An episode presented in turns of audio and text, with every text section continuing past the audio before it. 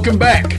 Uh, this particular episode of Curiosity Bites is brought to you by the Awesome Music Project, connecting music, science, and story to enhance mental health. To find out more about the Awesome Music Project and the AMP Foundation, go to theawesomemusicproject.com.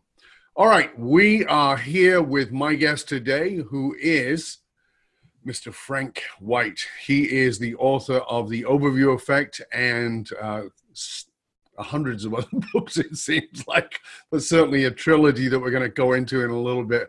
And he is the guy whose voice is heard um, in a very in ways that um, are not firsthand, meaning he is the voice of the astronauts. We were just talking about how every in the last episode about how every great traveler, every great um, warrior has had by their side a storyteller, somebody who sort of uh, uh, documents each of the stories and the adventures.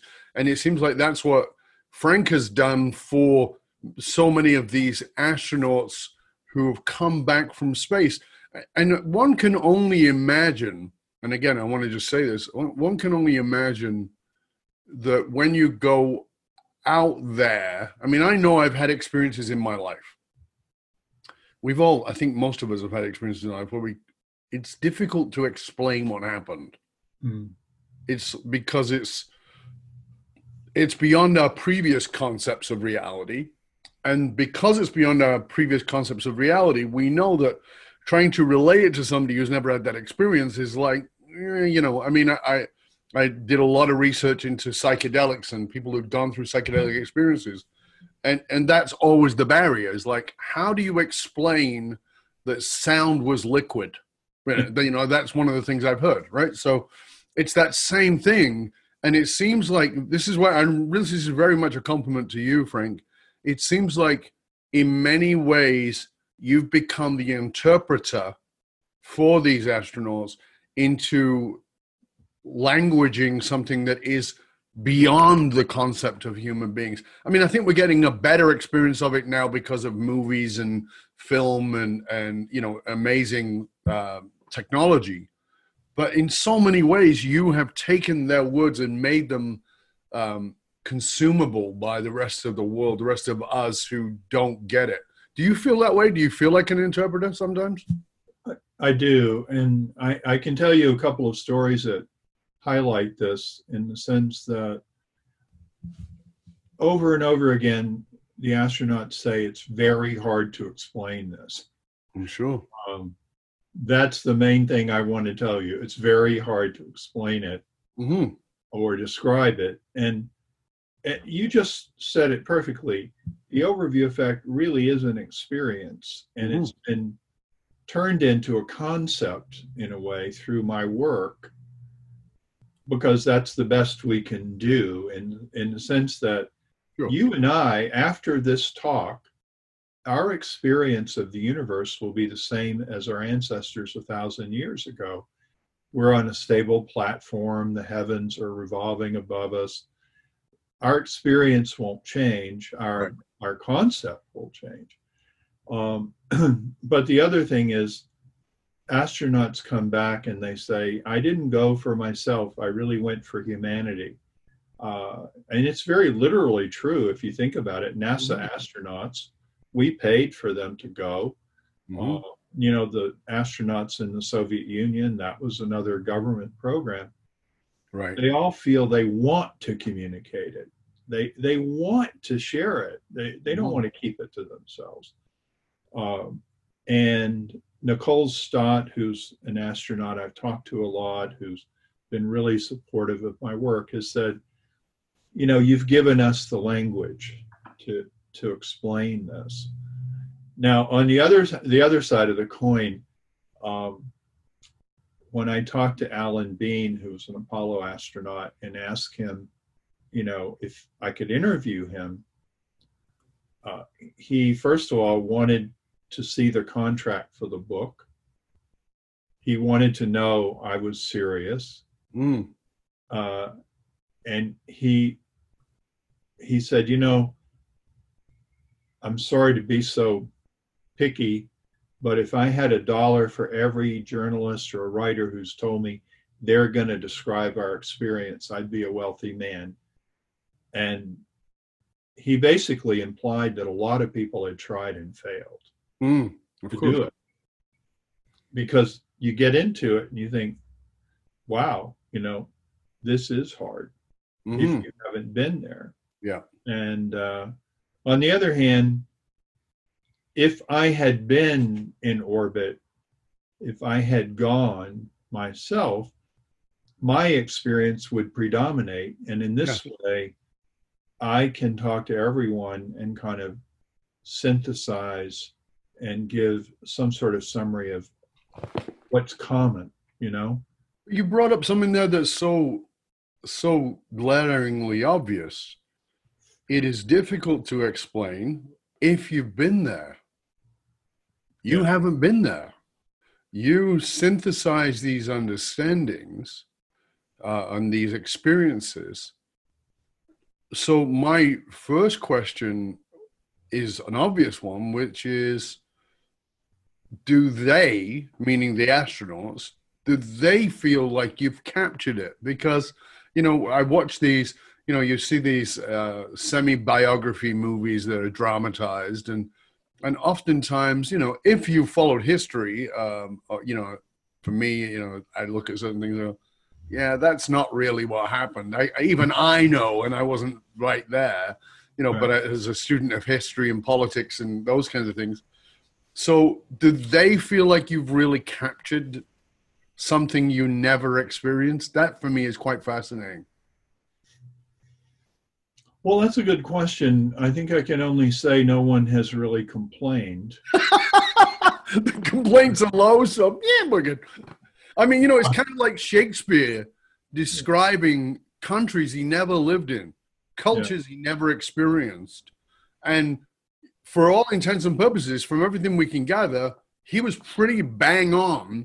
Yeah. You know, for a man who had never been to those places. And you have never been to that place, and you've done this amazing job of synthesizing that information in a way that not only um, satisfies the uh, the person who shared it with you, but satisfies us in giving us a, a, a sense of this overview effect. What is this this concept that draws us in? So you know that's why I thought it was a really interesting piece when I looked at it. Uh, in you, you, you talked about earlier that you have um, you know you started out with two active astronauts and you interviewed a bunch of um, retired astronauts. And the interesting thing about that for me, uh, you and I talked about this briefly before, which is uh, I've interviewed and worked with this my clients, um, many people who were professional sports people, Olympians, all the rest of it, and very often the issue they face is an identity issue. I mm. was this. Hi, I'm Charlie, I'm an Olympian, and now I'm not. Now right. I'm a fat guy who drinks beer, and you know I used to be an Olympian, and there's that hanging on to an identity, uh, and very often that is psychologically uh, extremely challenging, and the I don't know. I mean, it's one thing to say, you know, my son's a brain surgeon. That's pretty good. My son's a priest or rabbi. That's pretty good. Uh, my son's an, uh, uh, my daughter's an Olympian. That's pretty great. It's a whole other thing to say, my daughter or my son, astronaut, or to say I'm an astronaut. I mean, I know you're always an astronaut, but you're kind of not. What's your experience of them moving back into the world? Because uh, people don't know that astronauts are actually not just astronauts, they're usually something else first. You know, Edgar Mitchell, you and I talked about, we'll come back to him later. You know, yeah. PhD, very smart people. But what's your experience of them coming back into the world and trying to integrate with an identity that actually is relative to their past and maybe even to them before they even had an overview effect? Mm. Well, I haven't really come across anyone who had a very hard time coming back. Mm-hmm. The only the only astronaut who's been documented that I'm aware of who had a difficult time was Buzz Aldrin, who was Right. Person to walk on the moon, second man to walk on the moon. So, one of the things astronauts will tell you is if you want to be an astronaut, you better have a plan B. Mm. In other words, you'd better have a profession, you'd better have a uh, an interest, you you'd better have something else Right. because first of all, the odds that you're going to get selected are really low. Yes. You're you- you're likely not going to be an astronaut. So, I interviewed one astronaut uh, in my recent trip to Johnson Space Center. If I have it right, I believe he was rejected eight times to be a test pilot, and he finally became a test pilot, and seven times to be an astronaut. Might be the other way around, but it was he was rejected many A times A lot of rejections. and he succeeded in both. Right. Um, so you have to have some other uh, other career in mind. Mm. I think that's very helpful in terms of adjusting. Yes. Um, and the other thing astronauts today uh, do, as compared to the early days of Apollo, which was a very big thing in the media and so on, they don't spend most of their time in outer space. No. they spend most of their time on Earth, like the rest mm-hmm. of us, Yeah. planning for their flight, supporting somebody else's flight, debriefing when they come back, and then planning another flight. And so they're leading relatively ordinary nine to five, you know, government jobs uh, comparatively.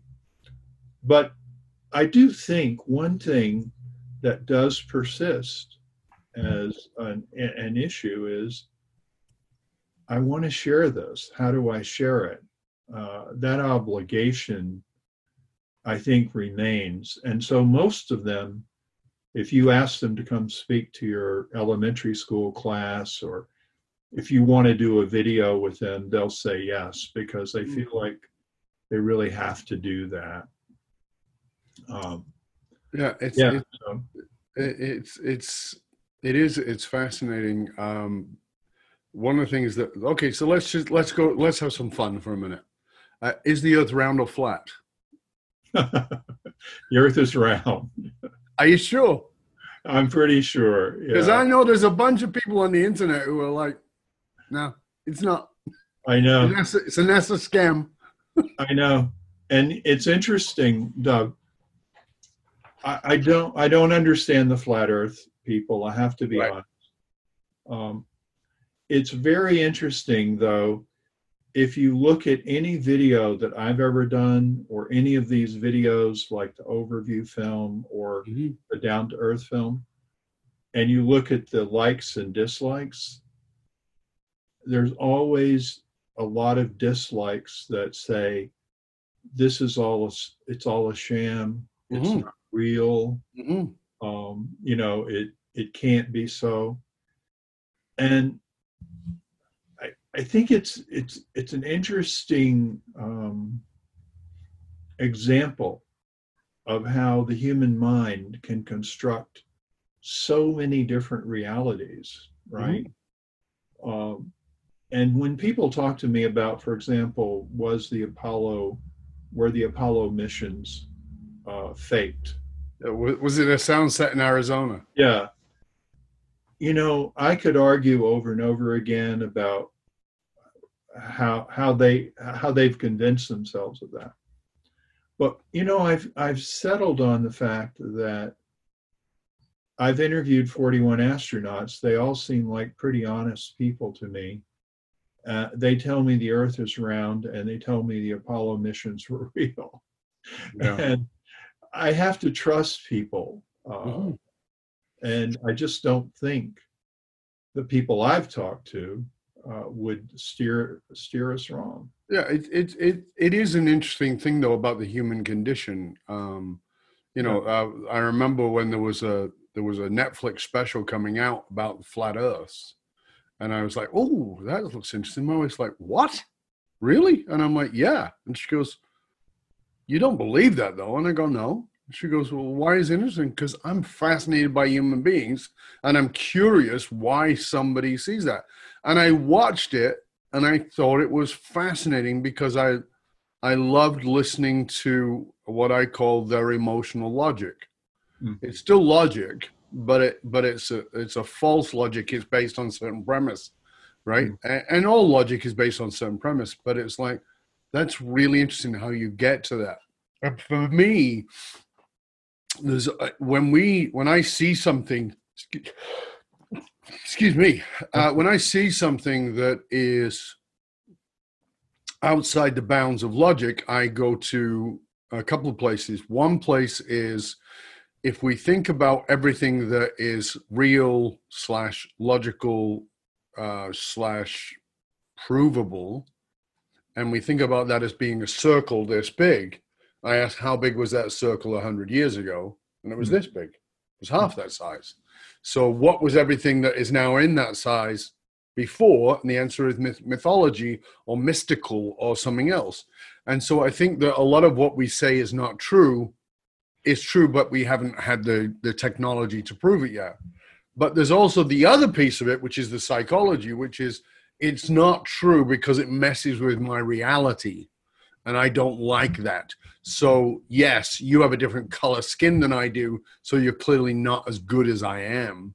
Uh, because that it would threaten me to think of you as an equal, uh, or you're not as good as I am because you come from a country that's hot versus a country like mine. You know, whatever it is, or you speak a language, and it's that again. We're back to that same thing about that overview effect. Like mm. so, for me, in my ideal world, I remember having I had this conversation recently uh, with uh, with Steven Kotler, who uh, was part of the original Flow Genome project. And one of the things I talked about was that when I was uh, young, uh, I remember taking ecstasy, MDMA, and thinking, "Oh my God, I want to drop this in the water of Gorbachev and Reagan because that's when those talks are going on." You know, and I was like, "This shit should go in the water for these guys, right?" And and it's you know, I'm not suggesting that, by the way, for anybody, but it's kind of the same thing with me wanting to say, well, let's put Donald Trump up there and let him have a look. And all those who are tribal, let's put the Brazilian Trump up there. Let's put the, the leader of the Philippines up there. Let's put all those more dictatorial. I don't think it would cure them because um, I think that some of them have got some serious issues that have got nothing to do with an overview effect or lack thereof there may be some other issues that we can't go into here.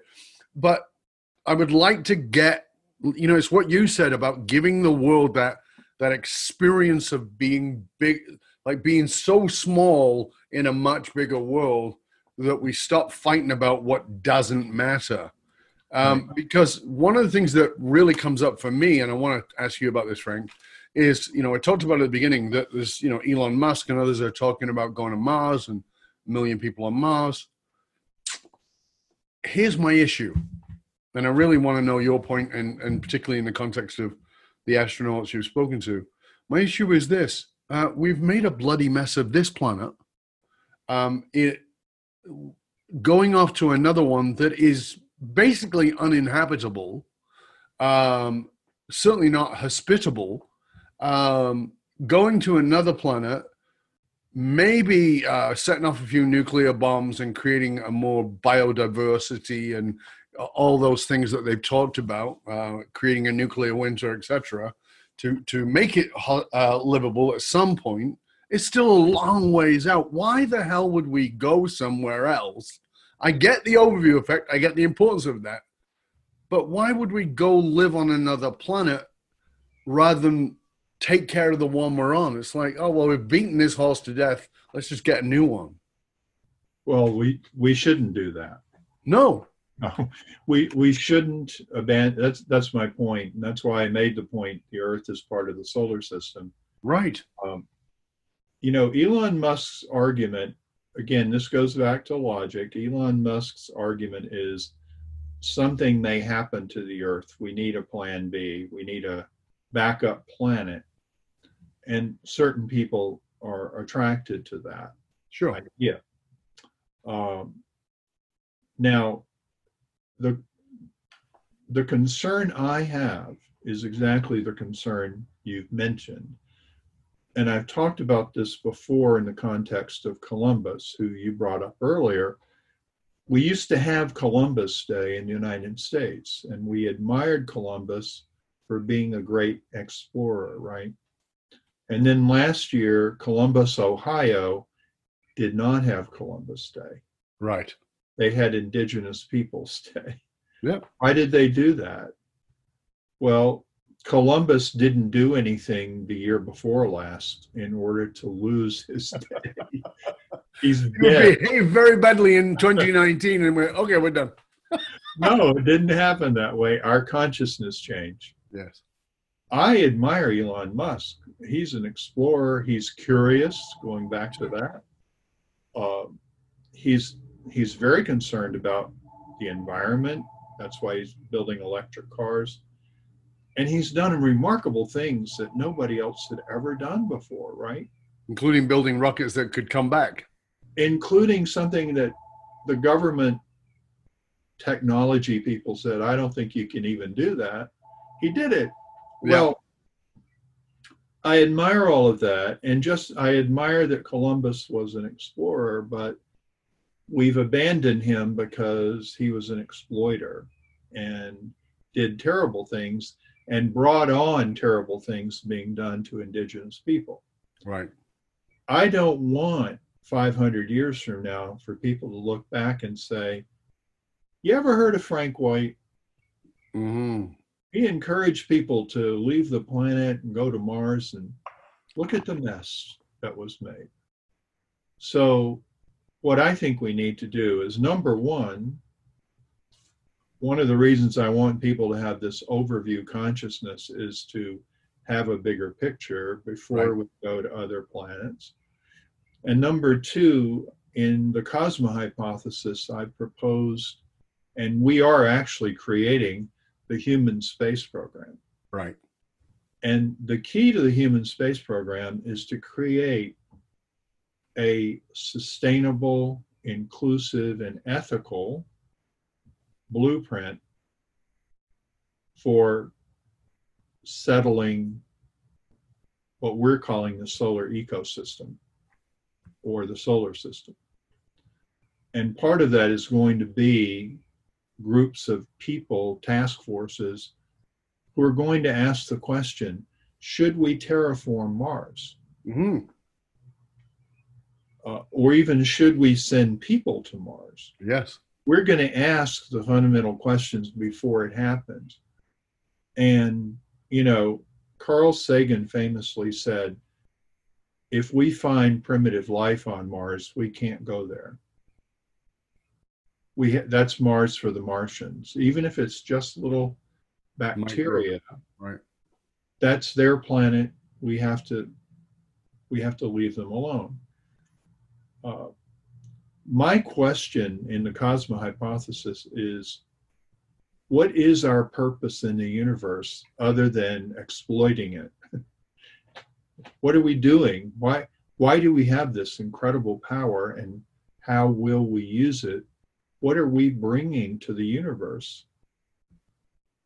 Uh, well, in, in, that book, in the Cosma hypothesis, which is, you know, as you said, is you know, sort of laying out a plan for exploring and developing the solar system. But in the book, uh, you you speak about the great purpose, uh, whether human beings as a species, as a whole, have a purpose in the universe. Talk to us a little bit about that, because I think that again, it, it, you know, we're we're condemning Columbus, and I'm definitely in favor of that. Uh, so n- no mistake there, but we're all a bit Columbus. You know what I mean? Uh, and so, you know, uh, well, it doesn't really matter now because there's nothing there.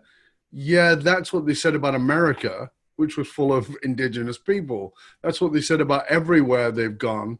I mean, you know, the Brits who went into Australia treated the Aboriginal people horrendously. Uh, the same thing happened in Africa. I mean, you know, every country where we see ourselves as a higher intelligence, higher morality, Christian, Judeo Christian, and then put that on them, you know, not difficult to do that in the concept of a planet. Mm. You know, I mean, really, if you think about, I mean, how long does it take for us to get to the moon? How long does that take? I don't know. What, what, what, what is three days? Three days. Okay. So how long did it take Columbus to, to, to sail from Spain to the Americas? You know, several months, right? Several months. You know, so when we think about how far away the moon is, it's not really very far in that concept. So it's very easy for us to say, well, you know, getting to Mars, I mean, that's a long way, you know, and, and the further we get away, again, is this other piece of the further we get away, the less it seems like that, you know, obviously it doesn't really matter. And so now we're messing with the microbes on that planet, you know, the single cell, uh, cell species that may evolve into something else that for me is is the is the huge concern. So talk to us about this this great purpose that you spoke about in that book. Mm. One of the people I admire, though of course I never knew him because he was a 19th century person, uh, was Fyodorov, um, who was the librarian in the Moscow Library. Uh, and he had an idea of the purpose of humanity and the universe. His idea was that everything was alive and uh, to some extent sentient.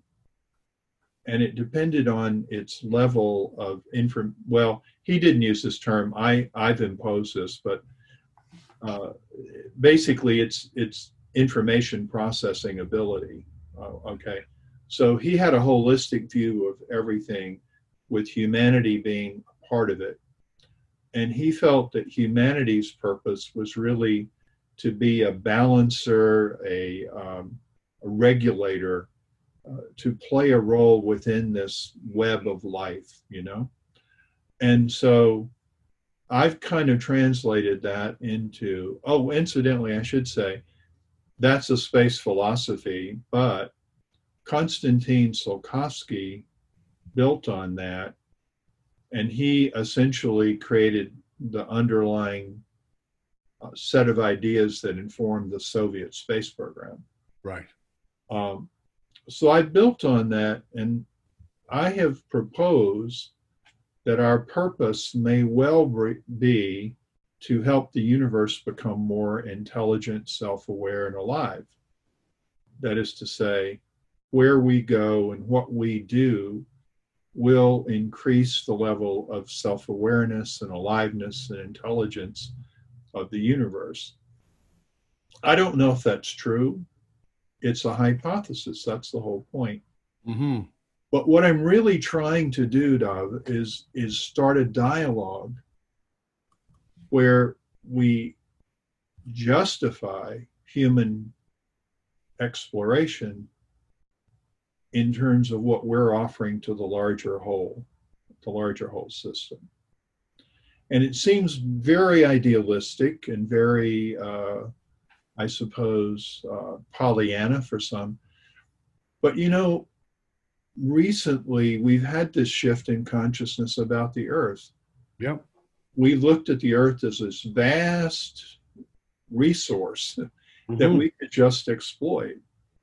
And I think in the last hundred years, last 50 years, we started to say, no, we have to be in balance with the earth. We have to give as well as take. Mm-hmm. Um, and so I'm, I'm really challenging an approach that is mostly exploitative. Um, but that's, I mean, that is how we we have been on the planet, right? I mean, we yeah. have the the uh, we've not just been the explorers, we've been the exploiters. Um, and the explorers have been at the, at the, at the tip of that arrow, um, at that tip of that spear. In they're often the explorers are often like Columbus, financed by those who wish to exploit the conquered lands or the to be conquered lands. I, I want to. Uh, we're going to take another break, and when I come back, I want to talk to you about um, Camelot. I want to talk to you about that would be fun. Yeah, your radical views and insights into uh, uh, the Apollo era, uh, particularly what Kennedy's desire for that was, and and and all those things. Um, so, I hope you'll stay with us and come back for the next part of this fabulous interview with Mr. Frank White. He is the um, I guess uh, the the conceptualizer as well as the writer of the overview effect, in which he's now interviewed. It's in its fourth iteration. He's interviewed 41 astronauts. Um, fascinating guy. Do, uh, done some amazing research. We're going to come back in a, in just a few minutes, and I hope you'll stay with us till then.